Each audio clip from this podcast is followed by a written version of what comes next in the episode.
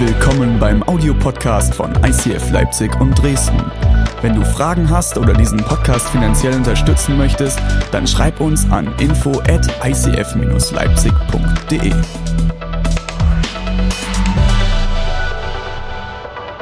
Wir schließen heute unsere Predigtreihe ab. Wenn du die letzten Wochen nicht immer da warst, wirst du nachher noch eins auf die Mütze kriegen von mir in der Predigt. Aber nichtsdestotrotz, wir haben natürlich einen Podcast. Wenn du Gründe hattest, dass du nicht da sein konntest, außer einem eingewachsenen Zehennagel oder Fußpilz. Ähm, du kannst dir gerne die Podcasts von den letzten Wochen anhören. Ich will das heute abschließen. Predigtreihe hatte einen sehr seltsamen, verrückten Namen, die Kraft des Gleichen. Ich wurde viel gefragt, was es damit auf sich hat. Es geht am Ende darum, wie können wir am Anfang des Jahres in unserem Leben nicht nur ständig was Neues anfangen, sondern gute Rituale implementieren und schlechte Muster und Rituale aus unserem Leben rausschmeißen. Letzte Woche war schon gut, finde ich. Aber heute wird noch besser. Die Predigt habe ich heute überschrieben mit das Geheimnis des nachhaltigen Erfolgs. Wie kannst du in deinem Leben nachhaltigen Erfolg, Erfolg hervorbringen? Das war ein super Zusammenspiel, oder? Come on, Joshua, oder? Das ist der Hammer. Schön die Spannung gehalten. Das Geheimnis des nachhaltigen Erfolgs. Wie kannst du nachhaltigen Erfolg in deinem Leben hervorbringen? Ich merke schon, bei einigen grummelt es jetzt beim Wort Erfolg und Kirche. Bei anderen ist das Wort nachhaltig. Ui, das spielt sogar da hinten. Da gesehen, mach nochmal, mach nochmal. Guck dir an, was er da tanzt drauf. Ich liebe Musiker. Guck ihn dir an, guck ihn dir an. Aber wisst ihr, was ich kann? Doni, mach mal an. Ist an. Wisst ihr, was ich kann? Ich kann nämlich hier. Meine lieben Geschwister, herzlich willkommen. Okay, was hast du gesagt? Wo muss ich draufdrücken? Wieder drauf? Da? Nee, jetzt habe ich pausiert. Gut, alles klar. Okay, das ist noch ein bisschen Spielereien hier. Ne? Das ist unser neues Gerät von Sebastian. Von Johannes? Ist es Johannes? Okay, okay, das ist dein Mac, der dahinter steckt. Gut. Okay, wir müssen jetzt einsteigen. Ich lese mit euch gemeinsam heute ein letztes Mal die Verse zu der Predigtreihe aus dem Johannes fünfzehn, vier bis fünf, plus heute zusätzlich den Vers sechzehn. Dort heißt es, bleibt in mir und ich bleibe in euch. Das hat uns die ganze Zeit beschäftigt. Eine Rebe kann nicht aus sich her- selbst heraus Frucht bringen. Sie muss am Weinstock bleiben. Auch ihr könnt keine Frucht bringen, wenn ihr nicht mit mir verbunden bleibt. Ich, ich bin der Weinstock. Ihr seid die Reben.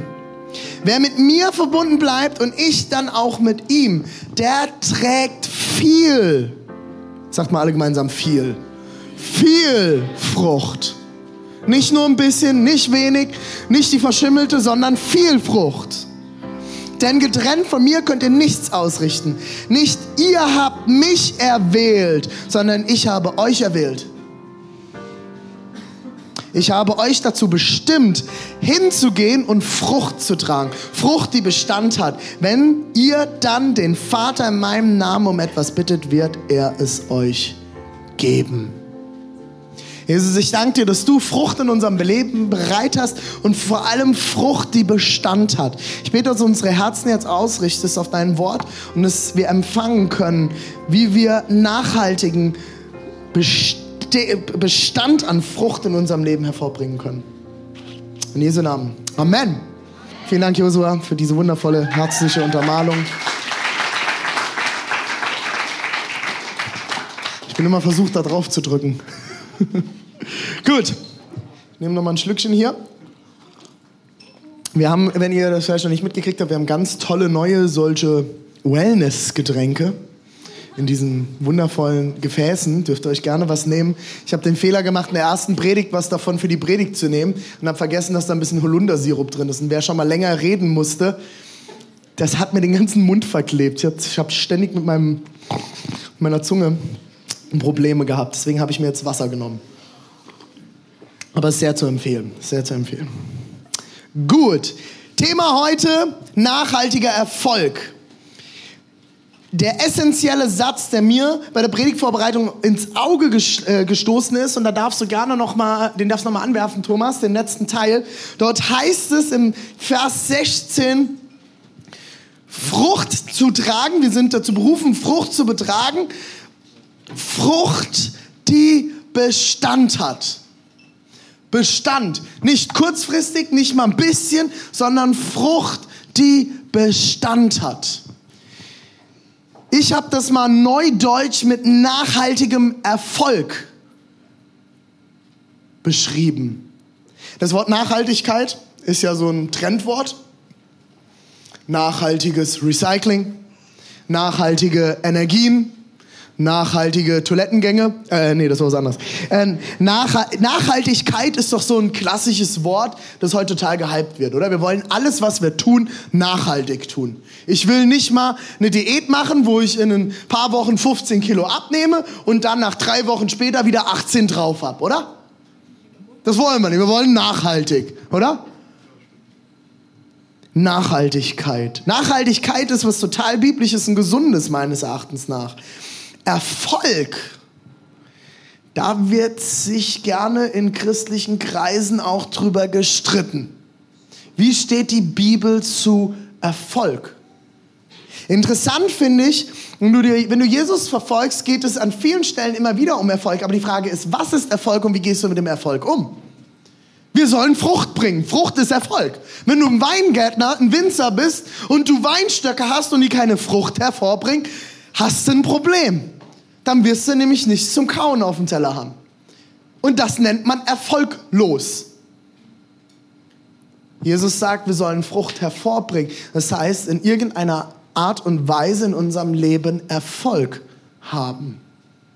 Interessant ist eine Stelle, wo die Jünger sich miteinander streiten im Neuen Testament. Sie streiten sich, sie sitzen zusammen, sind mit Jesus unterwegs und sie streiten sich darum, wer der Größte unter ihnen ist. Und dann kommt Jesus dazu. Und ich habe diese Stelle irgendwann mal gelesen, habe gedacht, oh, jetzt kommt bestimmt Jesus und sagt, naja, das ist jetzt nicht so wichtig, meine lieben Freunde. Lasset uns ins Gebet gehen. Jesus geht an keiner mit keiner Silbe in dieser Stelle darauf ein, dass es falsch ist, danach zu streben, der Größte zu sein, sondern wie sie miteinander umgehen. Wer der Größte unter euch sein will, der muss der Kleinste sein. Das ist super interessant. Jesu Verständnis von Erfolg und Größe komplett anders als unserer. Erfolg ist etwas Biblisches, aber biblischer Erfolg ist ein anderer Erfolg als unserer. Biblischer Erfolg ist nachhaltiger Erfolg und keine Eintagsfliege.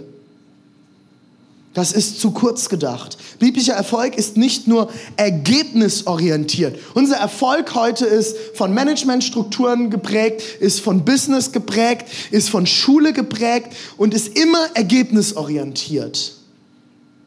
Aber biblischer orient, biblisch orientierter Erfolg schaut auf die Wurzeln. Und die siehst du nicht so schnell. Was hast du von einem Apfelbaum mit starken Äpfeln, wenn er keine Wurzeln hat, wenn der nächste Sturm kommt? Erfolg im biblischen Sinne fängt bei den Wurzeln an und nicht bei den Äpfeln. Jesus spricht in den gelesenen Versen von geistlicher Kraft zu bleiben. Wie kannst du bleiben in Gott? Was ist geistliche Kraft? Und hast du geistliche Kraft zu bleiben? Wie sieht eine Beziehung zu Gott aus, die eine Kraft hat zu bleiben? Wir als Kirche sind davon überzeugt, dass es einen Gott gibt, der beziehungsorientiert ist und mit dir Leben teilen möchte. Und Jesus spricht an der Stelle davon, mit einer Kraft zu bleiben. Der erste Punkt, der mir heute, den ich euch heute mitgeben möchte, und den kannst du dir gerne aufschreiben, wenn du willst: Dein Erfolg ist immer nur so nachhaltig wie deine Quelle. Dein Erfolg ist immer nur so nachhaltig wie deine Quelle. Wenn dein Erfolg an die falsche Quelle geknüpft ist, ist er immer kurzfristiger Erfolg. Wenn deine Quelle Die Quelle deines Erfolgs die Meinung anderer über dich ist, dann wird der Erfolg ausbleiben, wenn die Meinung der Leute nicht mehr gut ist.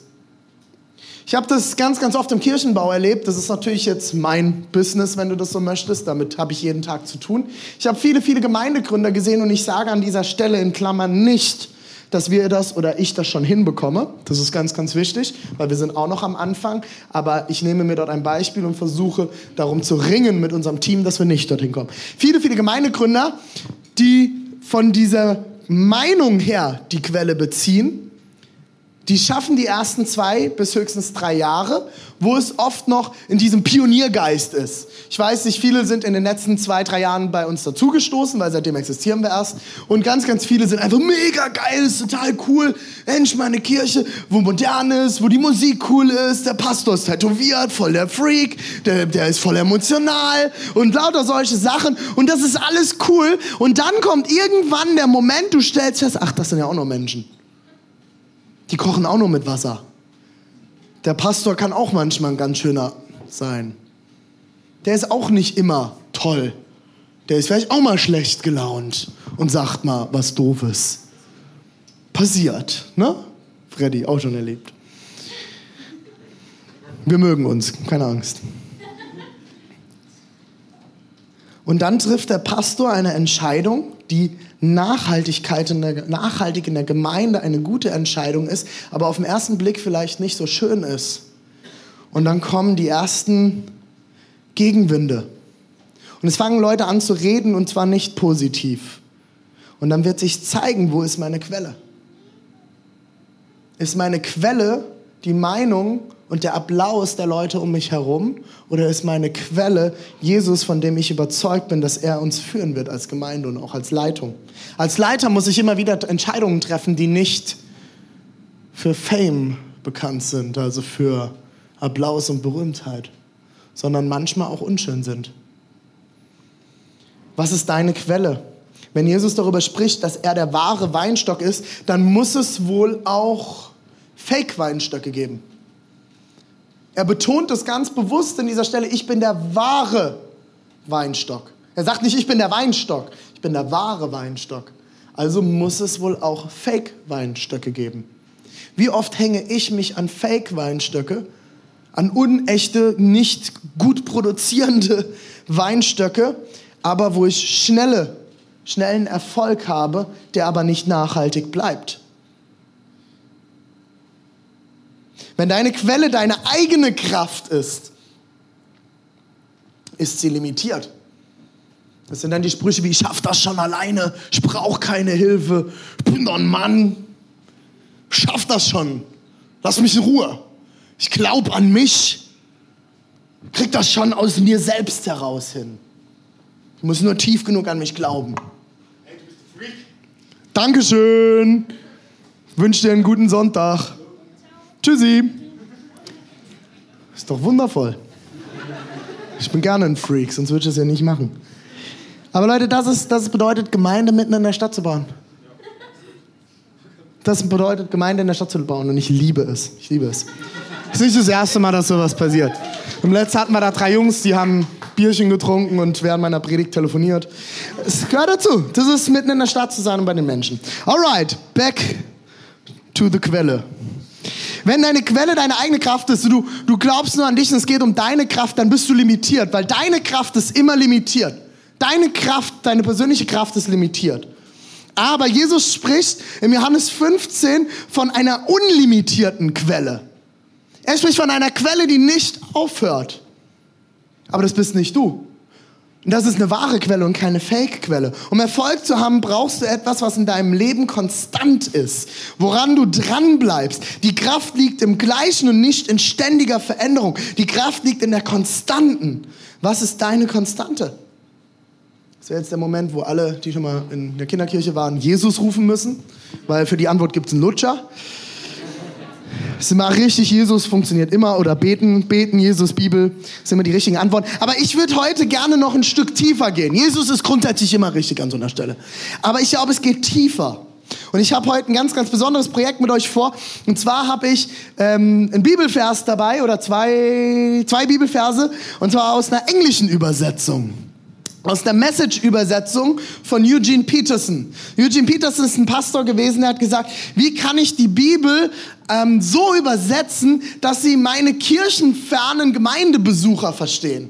Und daraus ist die Message-Übersetzung entstanden. Und die werde ich euch zuerst auf Englisch vorlesen und danach die direkte Übersetzung aus der englischen Message nach René. Okay. Römer oder Romans fifteen, four to five. Even if it was written in scripture long ago, you can be sure it's written for us.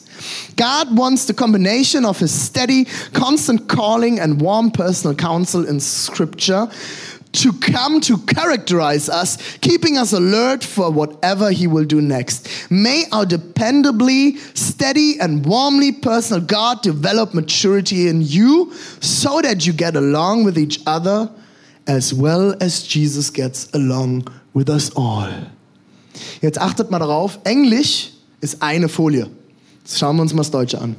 Deswegen ist die englische Bibel nämlich so dünn wie unser Neues Testament. Römer fünfzehn, vier bis fünf. Direkte Übersetzung aus der englischen Message-Übersetzung nach René. Auch wenn es in der Schrift vor langer Zeit niedergeschrieben wurde, könnt ihr euch sicher sein, es ist für uns. Gott möchte eine Kombination seiner stetigen, konstanten Berufung, seines warmen und persönlichen Rats oder Beziehung in seiner Schrift, um uns zu charakterisieren, charakterisieren, zu prägen und uns wachsam zu halten für was auch immer er als nächstes tun will. Möge unser sicher, zuverlässiger und warmherzig persönlicher Gott in uns Reife hervorbringen, sodass wir gut miteinander klarkommen, genauso wie Jesus mit uns gut klarkommt. Gesehen, es sind fast drei Seiten im Deutschen. Also ich finde das immer wieder lustig, Deutsch und Englisch. Deutsch braucht viel mehr Wörter, kann man aber auch manchmal viel mehr mit ausdrücken. Ich habe mir die Mühe gemacht und habe aus diesem Vers drei Konstanten herauskristallisiert. Thomas, wirfst du wieder die zweite Seite an von dem Vers? Drei Konstanten, die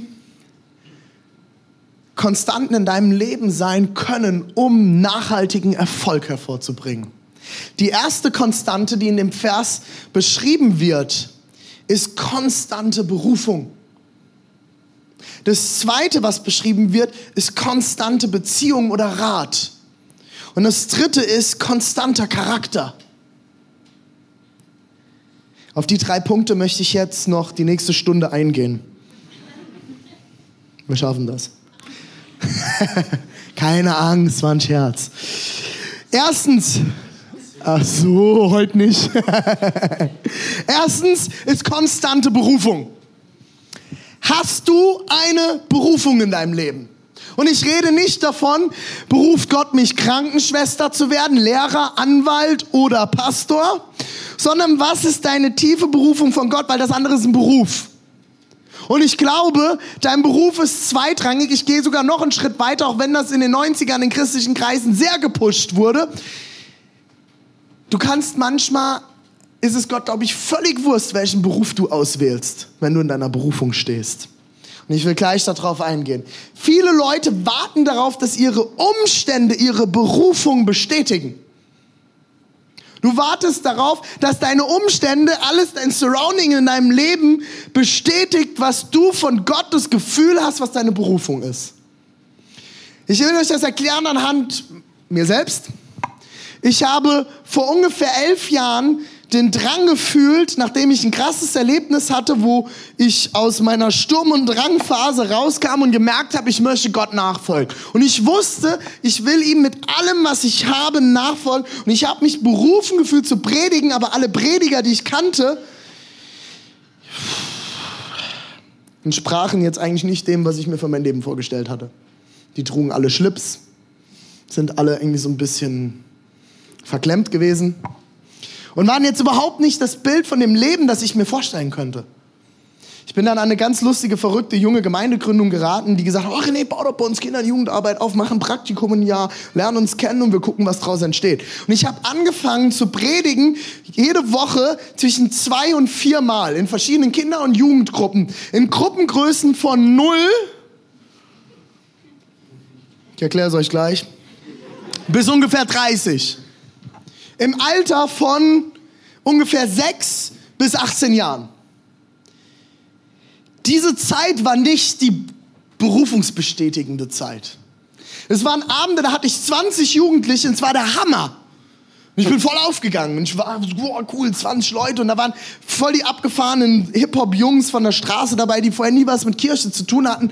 Und nächste Woche habe ich alles vorbereitet, Raum dekoriert, Predigt vorbereitet, äh, Essen hingestellt, Getränke hingestellt. Ich habe das immer ganz toll, liebevoll gemacht, Musik angemacht, alles. Und es kommt keiner. Und du sitzt dort und du fragst dich, okay, ist wohl doch nicht meine Berufung. Ein anderes Mal bereite ich alles vor und ich halte eine Predigt für einen. Und das andere Mal sind wieder dreißig da.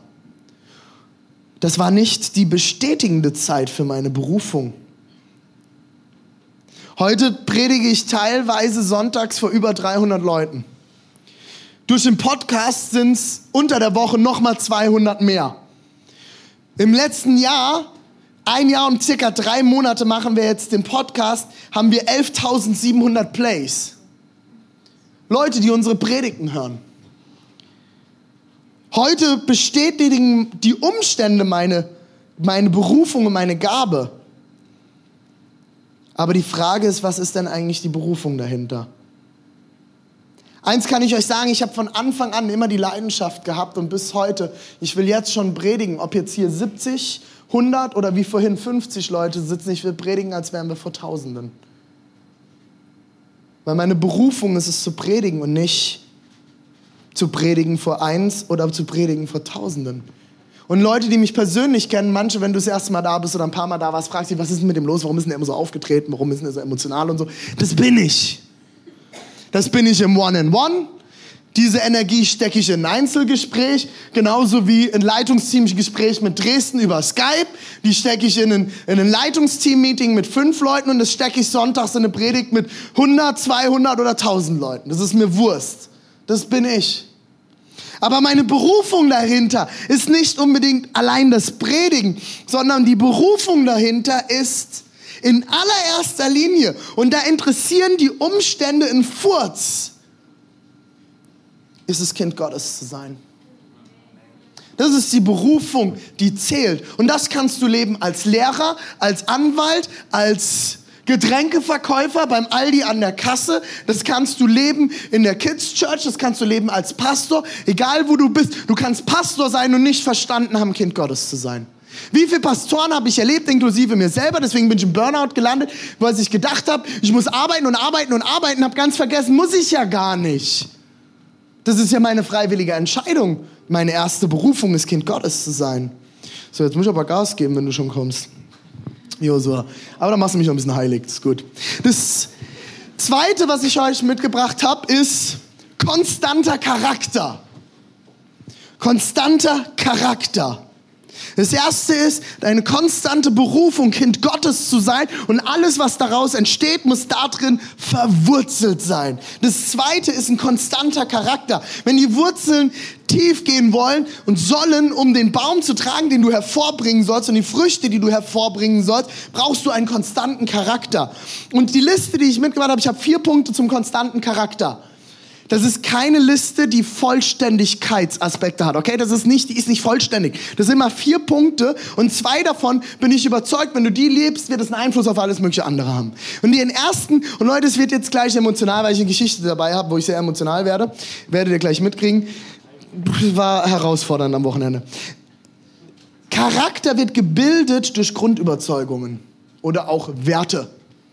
Was sind deine Grundüberzeugungen und deine Werte, die dich auf der Linie halten, auch wenn das Leben dich schüttelt? Und die erste, die ich mitgebracht habe, jetzt werde ich emotional, äh, sei eine Person der Ehre. Ich habe am Freitag etwas erlebt, Leute.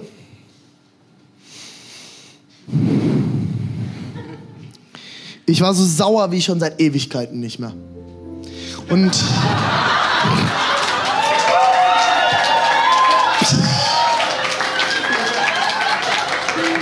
Versuchst jetzt meine Worte ein bisschen sanft zu machen. Da brauchen eher die E-Gitarre. Ich war so sauer wie schon echt seit einer sehr, sehr langen Zeit nicht mehr. mich. Hab meine Frau zum Bahnhof gebracht, weil, soll euch alle ganz, ganz lieb grüßen. Die ist übers Wochenende bei ihrer Mutter mit unserer Tochter, also bei der Oma. Ähm, das letzte Mal wahrscheinlich, bevor wir unser nächstes Kind kriegen. Das war auch bei die Oma. Wir hatten da jetzt gerufen. Das war auch bei die Oma. Der Caleb. Wer war denn das? Caleb will zur Oma. Und ähm, ich habe sie zum Zug gebracht und Gentleman, wie ich bin, habe ich natürlich alles noch in den I C reingetragen, habe dann den Buggy reingebracht, habe den Koffer reingebracht und ich hatte vorher mit dem Schaffner schon geklärt, wo das Mutter-Kind-Abteil ist. Weil jeder I C in Deutschland hat ein Mutter-Kind-Abteil. Ganz bewusst Mutter und Kind, nicht Businessmann mit Koffer.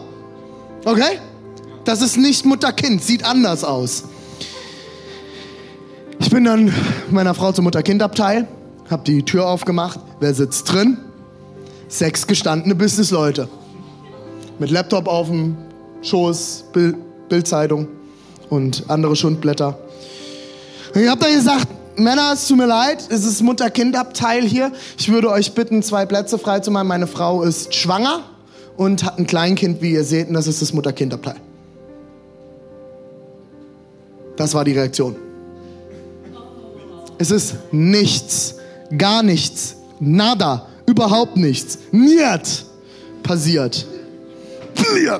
Ich bin richtig sauer geworden. Leute, ihr könnt euch das nicht vorstellen, ich bin so sauer geworden. Ich sag, sorry Männer, meine Frau ist schwanger und hat ein Kleinkind. Und dann guckt mich so ein Typ an, so mein Alter, macht einen auf dicken Businessmann, guckt mich an, warum hast du nicht reserviert?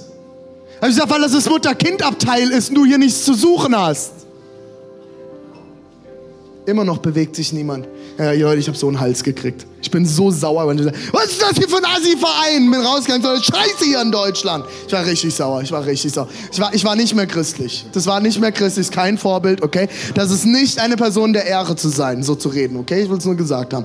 Was mich, aber Leute, mich hat das so aufgeregt. Mich hat das so sauer gemacht, dass wir heute in einer Welt leben, die es nicht mehr verstanden hat, Ehre gegenüber anderen Menschen entgegenzubringen. Wo es nur noch um dich selbst geht, wo es nur noch um mich geht und dass ich einen schönen, warmen Platz habe, während eine schwangere Frau mit Schmerzen im Rücken und einem kleinen Kind dort stehen muss. Und dann sind zwei Frauen, zwei junge Frauen, nicht die Männer. Wisst ihr, wer die einzigen waren, die mir helfen wollten, einen Buggy reinzutragen? Frauen. Nicht ein einziger Mann ist stehen geblieben.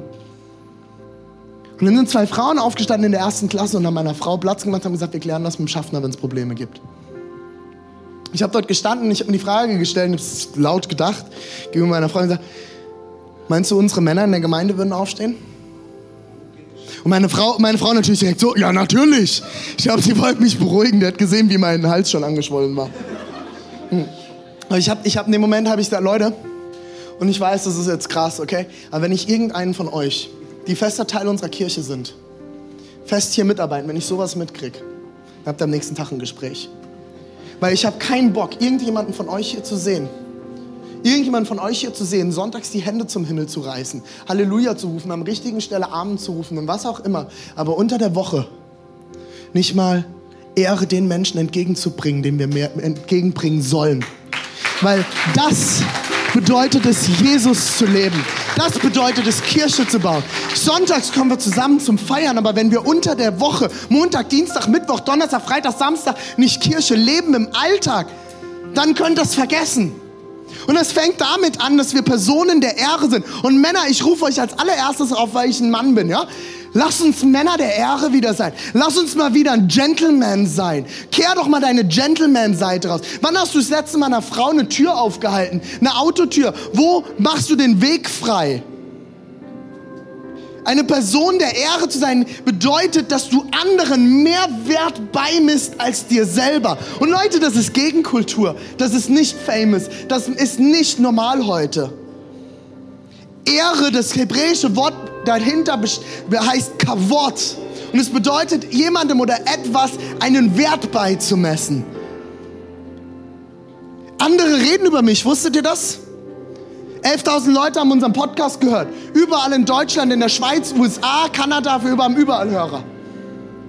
Und Leute reden über mich und nicht nur gut. Und ich stelle mir immer wieder die Frage, was mache ich damit? Und ich habe mir irgendwann, habe ich mir gesagt, René, was hat das damit zu tun, wie Leute über dich reden, wie du über sie reden wirst? Wenn Leute über dich schlecht reden, ist das kein Grund, nicht ein einziger Grund, dass du schlecht über sie redest.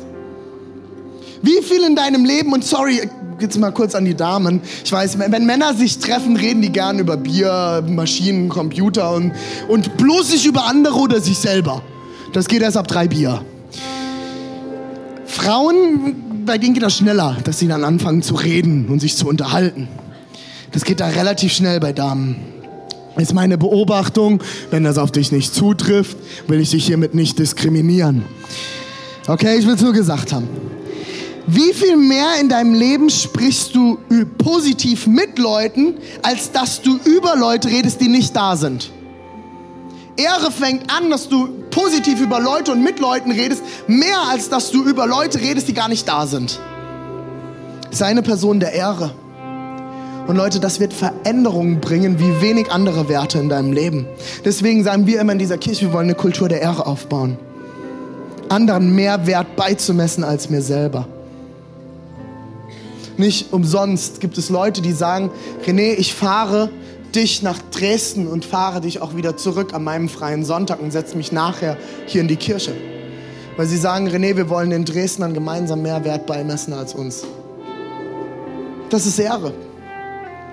Dass sie mich an der Stelle mit ehren.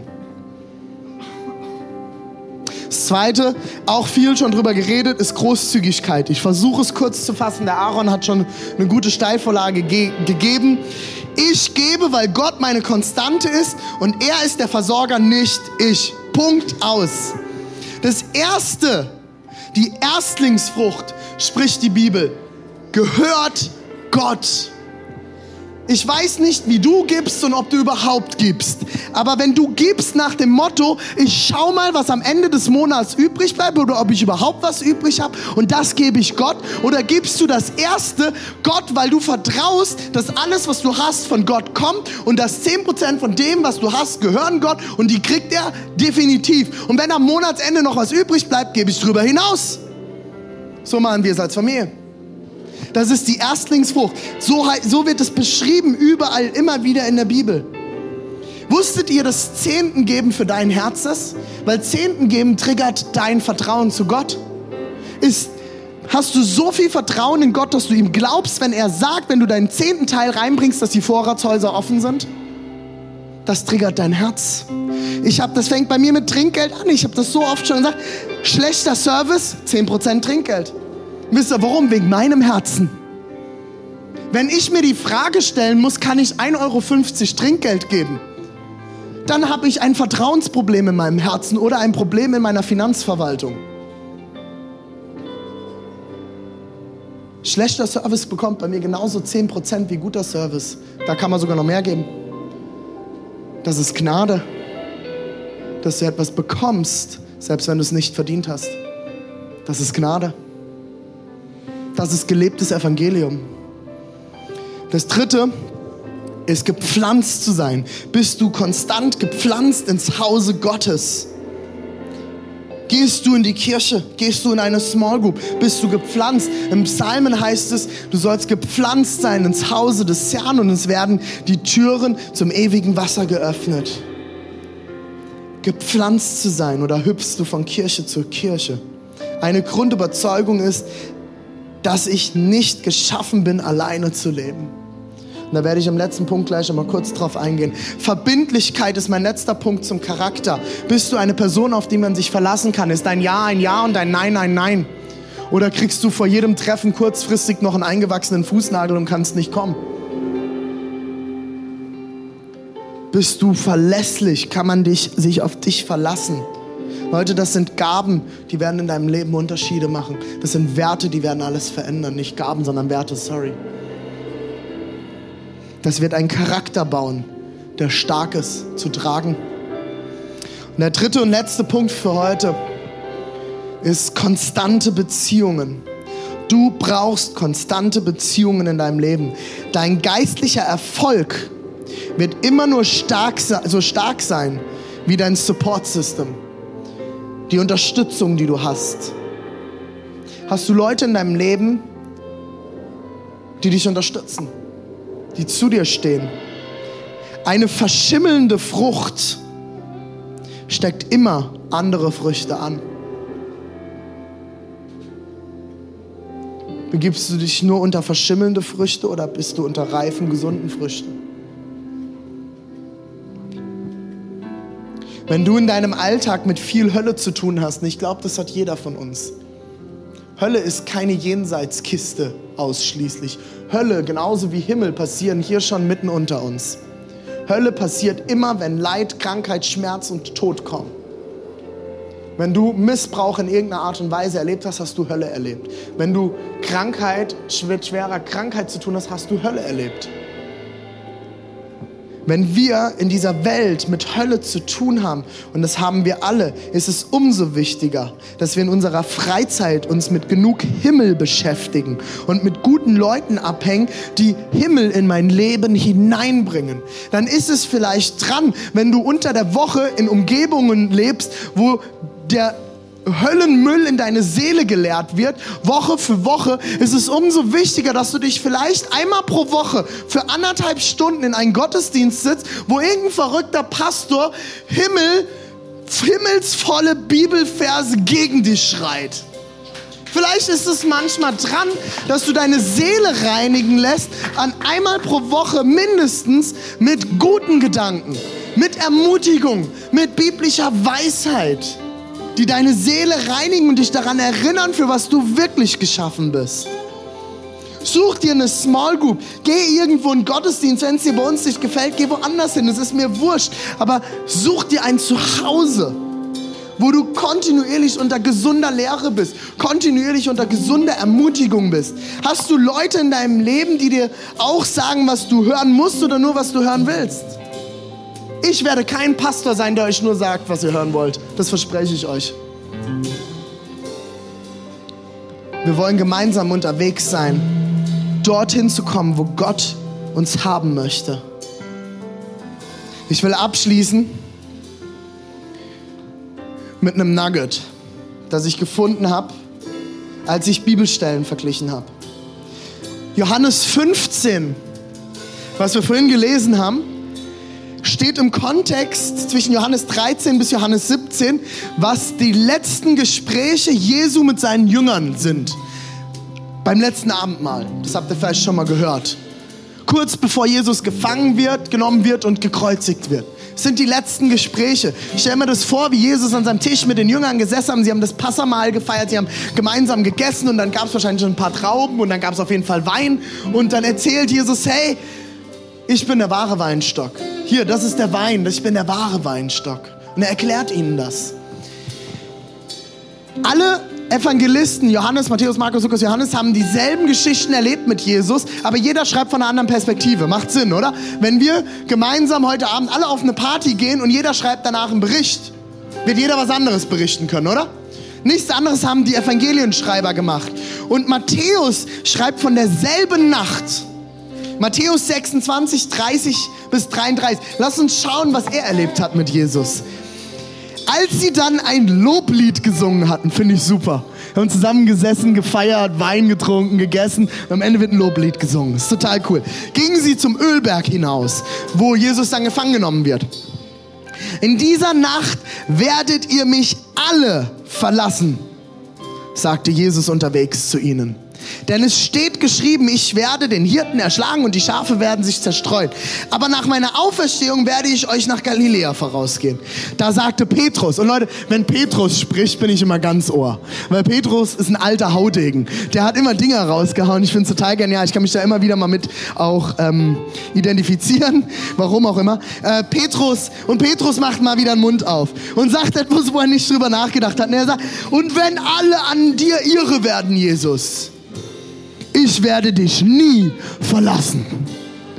Der Subtext darunter ist, Jesus, ich lasse dich nie im Stich. Du hast mich von Simon zu Petrus gemacht. Petrus bedeutet der Fels. Du hast mich der Fels genannt. Ich will dein Fels sein, Jesus. Ich lasse dich nicht im Stich. Ich werde dich nicht zurücklassen. Ich werde zu dir stehen.